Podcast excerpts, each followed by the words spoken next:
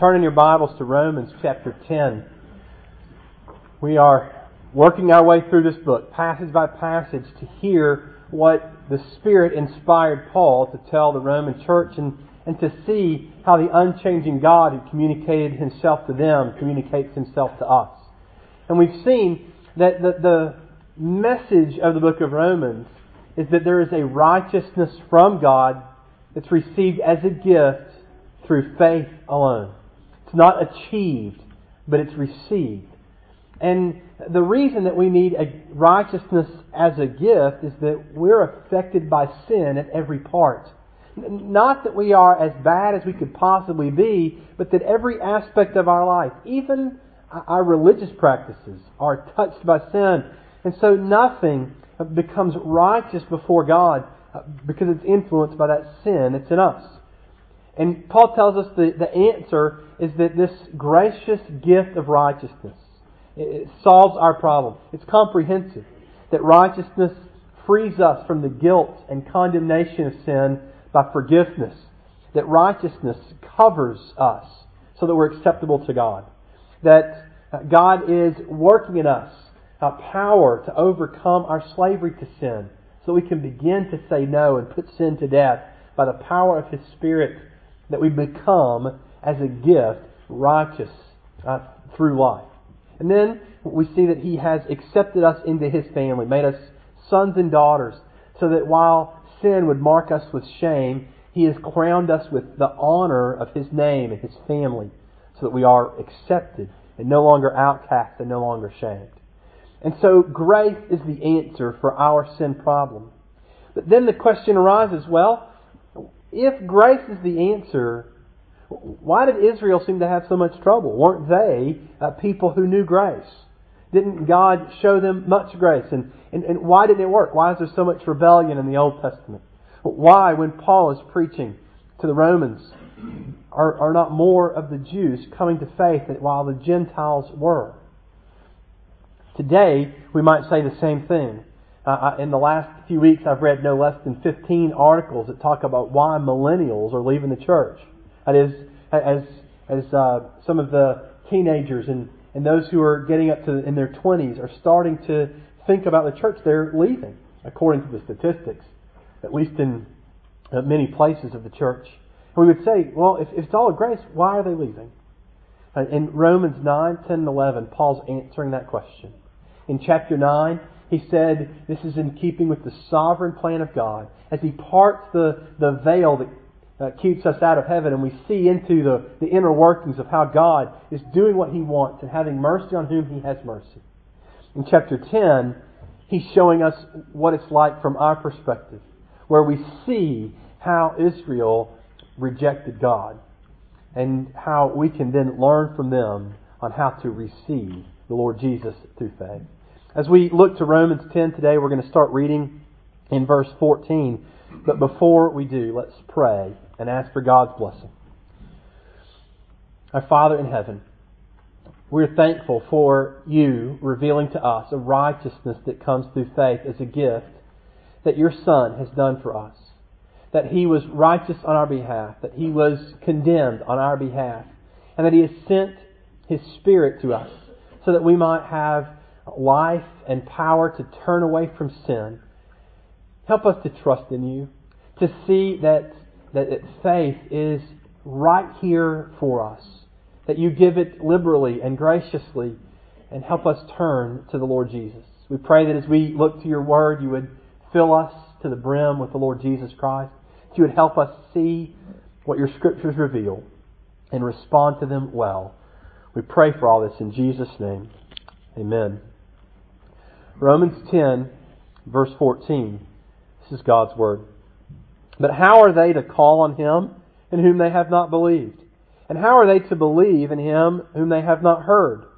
And how are they to hear without someone preaching? And how are they to preach unless they are sent? As it is written, How beautiful are the feet of those who preach the good news. But they have not all obeyed the gospel. For Isaiah says, Lord, who has believed what he has heard from us. So faith comes from hearing, and hearing through the word of Christ. Excuse me. But I ask, Have they not heard? Indeed they have. For their voice has gone out to all the earth, and their words to the ends of the world. But I ask that Israel not understand. First, Moses says, I will make you jealous of those who are not a nation. With a foolish nation, I will make you angry. Then Isaiah is so bold as to say, I have been found by those who did not seek me. I have shown myself to those who did not ask for me. But of Israel, he says, All day long I have held out my hands to a disobedient and contrary people. This is God's Word. It's completely true, and it is utterly trustworthy. In Tahiti, uh, I, learned this week that it was tradition for uh, a young man who was interested in marriage to go to his uh, potential father in law in order to ask for permission. And the father in law would not give permission unless he also brought with him the tooth of a whale. Now, I'm not a biologist. I don't know how many whales have teeth, and I don't know how hard it is to come by the tooth of a whale, but I imagine that could be challenging. After all, you normally find whales, you know, deep in the water, and my guess is they don't part with their teeth, you know, favorably. Um, so, apart from perhaps some kind of black market, uh, it's quite some chore that you must do to prove yourself fit for marriage. And you've got to imagine that that tells this father, all right, he really loves my daughter. It tells this potential bride, he really wants to marry me. Look what he'll go through. In Africa, there's a number of villages that require the prospective groom to go on a solo hunt in the middle of the wilderness parts of, of uh, around the tribe uh, and to come back with the carcass of a predator. And I imagine that also is uh, somewhat daunting. Uh, but still, it proves his commitment. My, my favorite of them all, though, is also a village in Africa where a young man who wants to get married uh, announces his intentions to the whole village. And the men of the village gather and form a gauntlet that he must walk through, at which case they beat him as he travels through with hands and fists, with sticks, uh, occasionally perhaps other implements. And when he emerges on the other side, they know he meant this he says, you know, with these testimonies, with these overcome obstacles, the love is real. We, we know stories like that. We love the stories in our books where the, the man overcomes the obstacles and pursues and tracks down this woman and wins her love. Well, that story, all those pictures actually reflect what, what God has done you know, we read that God is, is the sovereign God who has mercy on whom He has mercy, and we get this impression that he's, he, we can get the wrong impression that He's capricious and he, he has favoritism or that He likes some people but doesn't like others. The picture here, as you read at the very end, is that God is holding out His hands all day long. That His love was real. And I want you to see the obstacles that He overcame to bring that love to Israel, and quite frankly, to bring that love to you. And he starts out by listing a few of those things that have to happen. If you're going to call the name of the Lord, eh, which he had said in verse 13, everyone who calls on the name of the Lord will be saved. Everyone who calls on him for help, for salvation, will in fact become saved. They will be made righteous. They'll get the gift of righteousness. Everyone but he says they can't call on him, verse 14, if they haven't believed. Well, that makes sense. You're not going to call on someone for help unless you think they can help you. He says, but they won't believe unless they hear. They have to hear uh, of a God who's willing to give grace and righteousness and help in their need. One who's willing to save. And they'll never believe unless they hear that message. And then he says, and how are they to hear without someone preaching. need someone who's going to go and, and declare that message that there is a righteousness that's available. And God will give it so that you would believe, and in believing, call on the Lord. And God says, So I have given you a beautiful gift. How, uh, uh he says in, in verse 15, As it is written, How beautiful are the feet of those who preach the good news. God says, I've sent you the messengers so that you could hear. I've, I've given you the message so that you would know it. Now, Paul here is, is thinking through a great deal of, of, of uh, Israel's history. So, so I want you to go on a very brief tour of that history with me. Well, let's begin right when they were starting to form as a nation, as they were being led out of Egypt. They'd been slaves there, and God had broken the, the power of Egypt over them and set them free. And their first stop after crossing the Red Sea was to go to the bottom of Mount Sinai.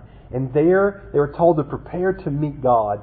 And as they were preparing and got themselves ready, God Himself came to the mountain and began to preach the first sermon. And you got to think that's pretty awesome. You imagine God's a great preacher. But here is what Israel said after they heard God preach. They said, Don't make us listen to that again. Moses, you go to God and talk to Him for us. And when He gives you something, you come and tell us. But don't make us listen to it. It was terrifying to hear God preach. And they said, We'd rather hear it through somebody else. And God said, That's the way we will do it. Moses, you will be a prophet for me. You will speak my words. And Moses would come and he says, Here's what God said. And he would tell them over and over for the rest of his life. Here is what God has said.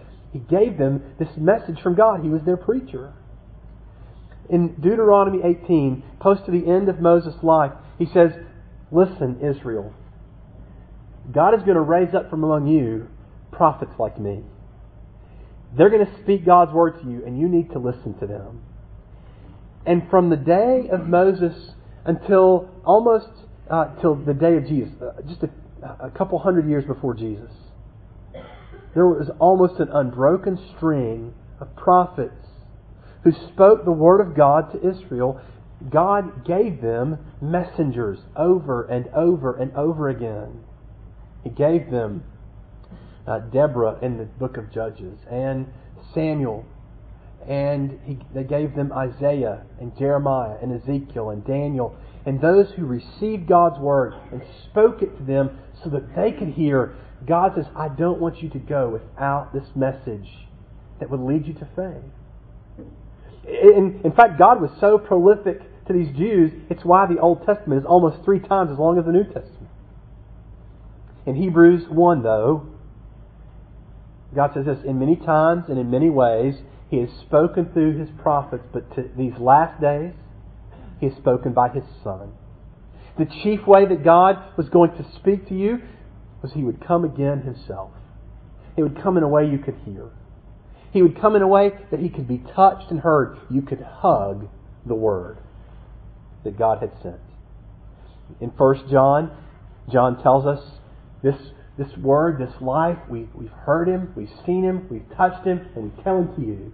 In the whole New Testament are those who, who saw the Word of God walking around and said, You have to know him. God sent the message to you. Now, I need to tell you two fascinating facts about the Word of God. One is how the Old Testament got to you, at least in part. They didn't have Xerox machines, and so the only way to transmit the Old Testament was to hand copy it. And if you've ever tried to hand copy something long, you know you're like, oh, I messed that up, and you mark through it, and you, it's easy to make a mistake. But the scribes of the Old Testament were professionals. Their, their goal was to make an exact copy with their hands. And if they made mistakes, they would throw it out and start over. But here is how serious they were about their job. When they got an old manuscript of the Old Testament, some scroll, and it began to show signs of wear. That is, maybe a hole starting to wear in the paper, the ink began to fade, whatever happened, they would take that scroll and they would bury it, much like they would a, a, a person's body after dying. They would take that scroll and they would bury it because they didn't want something that had a hole in it for someone else to try to copy and go, I'm not sure what that word was, I'll make it up. And add a word. Or to skip it. They wanted the precise copies. So anything that could be mistaken, they would get rid of it. The effect was that we didn't have, existing today, any copy older than 1100 AD. Well, those who are ancient scholars consider the distance between, the time between the, the time a document was finished and when we have the oldest copy to be part of the authenticity. And from the Old Testament, which was completed in about 400 BC, that was 1500 years. Say for the Isaiah, written in 700 or so BC, it was 1800 years. And the skeptics would say, that's a long time. It's got to have changed. Uh, you remember that game you played as kids? Telephone? Where you would whisper in someone's ear, and then that person would whisper in someone's ear, and you would pass it through the whole class, and when it got to the end, it was unrecognizable. The skeptic would say that's what's happened with your Old Testament. There's no way you can have any confidence that what's written, it's too many years. 1800 years is too many. You can't trust Isaiah. But all that changed about 70 years ago. 70 years ago, some kids were playing in a little valley in Israel uh, near some caves where an ancient, um, well, before the time of Jesus, about a generation before Jesus, a community called the Qumran uh, Essenes were there. And they had these caves, and these boys were playing there, and they threw rocks up into the caves. And they heard something shatter, and it made them interested. And somebody climbed up the, the hill and went into the cave, and they went inside and saw all these pottery vases that had been there for, well, a little more than 2,000 years. And they opened them up and they found paper. And among the things they found was an entire, all 66 chapters of the book of Isaiah. And they unrolled it and they began to look at it and examine it. And they compared it to the Isaiah you have today. And keep in mind, this scroll was 1,100 years older than our oldest previous one. So, how much changes had happened in our game of telephone over 1,100 years? About 16 words. And of those, 13, 12 or 13 were spelling changes. And anything that was changed was insignificant. You had a, virtually identical copy of Isaiah. In 1,100 years, it wasn't changed. And here was the message God wanted you to read His truth. And how can someone read it unless they have it to preach it? And so He's preserved it for you. Many opportunities for it to change, and yet God was providentially governing so that you would read His Word. You have the Bible that Jesus read. The New Testament is similar. The New Testament, they, they, they judge by how close you, you, you get to it and how many copies you have. The most att- second most attested book of ancient history is the Iliad, with a little under a thousand copies and about uh, 800 years between the time it was written and the time that we have the most recent or the, the closest copy. And most scholars consider that pretty well attested. It's uh, that's good news. The New Testament, the, the oldest copies are within a hundred years, much better than the Iliad. And instead of about eight or nine hundred copies, we have 20,000 excerpts from these ancient documents. It's the most well attested document from ancient history by far because God wanted you to hear His Word. He wanted you to have it in your hands, to be able to hold it, to be able to have someone read it and explain it, for you to hear the message that brings faith. And so, through every obstacle, he has sent a messenger so that you could hear. He tells us in verse 16, uh, verse 17, faith comes from hearing and hearing from the word of Christ. He says this is the only avenue for, to, for, to get to faith. It's the way God has decided to work. He gives faith because you hear His word. So let me ask you this question Are you hearing His Word? If, if faith comes through hearing His Word, then I want to. I want to preach well to you, and I want to give you something really you can hang on to in your life. I want to give you something that will help you move toward faith because we're understanding God's Word.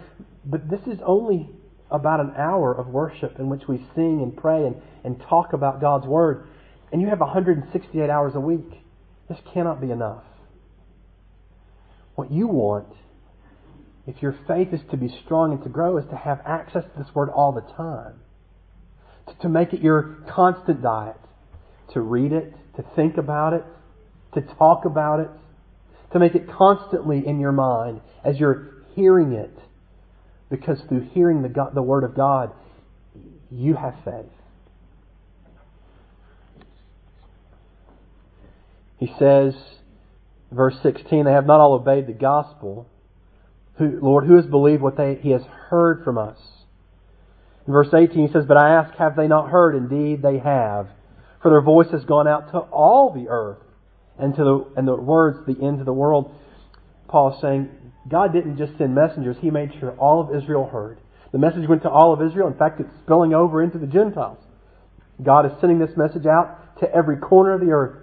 He made sure that, that Israel heard. He has made sure you have heard. You are here today because God has brought you His Word. That is why you are here. So that you would hear it. So that you could respond to it. This is God overcoming every obstacle. Think about all the things that you might be doing if you were not here. God has overcome every one of those so that you would be here today and hear His Word. But, but it's not enough just to hear it. You have to understand it. Look at verse 19. But I ask that Israel not understand. First, Moses says, I will make you jealous of those who are not a nation. With a foolish nation, I will make you angry. What's Isaiah talking about there? He's saying of Israel, you who've heard it over and over again from prophet after prophet after prophet, from reading their words over and over again, I'm going to show you that it's not because you didn't understand it well enough. I'm going to make the fools, the ones without understanding, come in. And so Paul is saying to the Jews, it isn't because they didn't understand it well enough. It's not because they weren't theologically savvy enough. It wasn't because they missed something in what God had revealed. The Gentiles who knew much less saw it and responded. And so he's, he's cutting out any excuse for rebellion. You cannot say, it is because I haven't heard, you have heard. You cannot say because God didn't protect His Word, He's protected it and preserved it for you. You cannot say it's because I didn't understand. He's given you understanding plenty enough. In fact, now, the only reason that you or I can say, I'm not going to respond to God's Word, is verse 21. Of Israel, he says, All day long I've held out my hands to disobedient and contrary people. Listen, the only way that we could not respond to God's Word in faith and in repentance, in obedience, is because we're contrary. It's because we might be stubborn and obstinate, because we refuse to listen to the God who has said, I will give you my word, I will protect it for you, I will send you messengers, I will help you hear it, and I will make you understand. Righteousness comes through faith. And so now, as one of those messengers in a long line of those who have called people to come to Christ, I ask you, respond to God's Word. He says, I'm holding out my hands. It's not hard to come to. It's not a gauntlet you must run. God is not the one who says, Go on the great quest, find the whale's tooth. Find the, the dangerous predator and bring it to me. God is not the one who says, Walk through the beatings and come to me. He says, I will come to you. And he walks through the beatings and he finds the whale's tooth and he slays the dangerous predator and he shows up on your doorstep and says, I am here for you. And when you see what he has overcome, the reason you respond to him is not because he's got the authority or because he's powerful and you're afraid. You respond to him because he's shown he loves you. I made sure you could hear. I made sure you would know. I wouldn't stop for any reason. I, I ran the gauntlet so that you would be mine. Today, will you respond to this gospel? Will you obey it by bowing your knee and receiving, through trusting in Him, receive His love? Let's pray together. Father in heaven, we pray that you would give us the grace to respond. How awful it would have been for a, a bride in that village to see a man run the gauntlet, to endure the pain, to receive the beatings, and for him to demonstrate his love and for her to turn away from it. And how much greater would it be for us to spurn your love when you sent your Son, when He bore our sins, when He went to the cross in our place, when He endured the tomb so that the grave would have no claim on us? His love is demonstrated. He has overcome every obstacle that we might know His love and trust in Him. Would you help us? Have mercy on us that we might enjoy your love. We pray in Christ's name. Amen.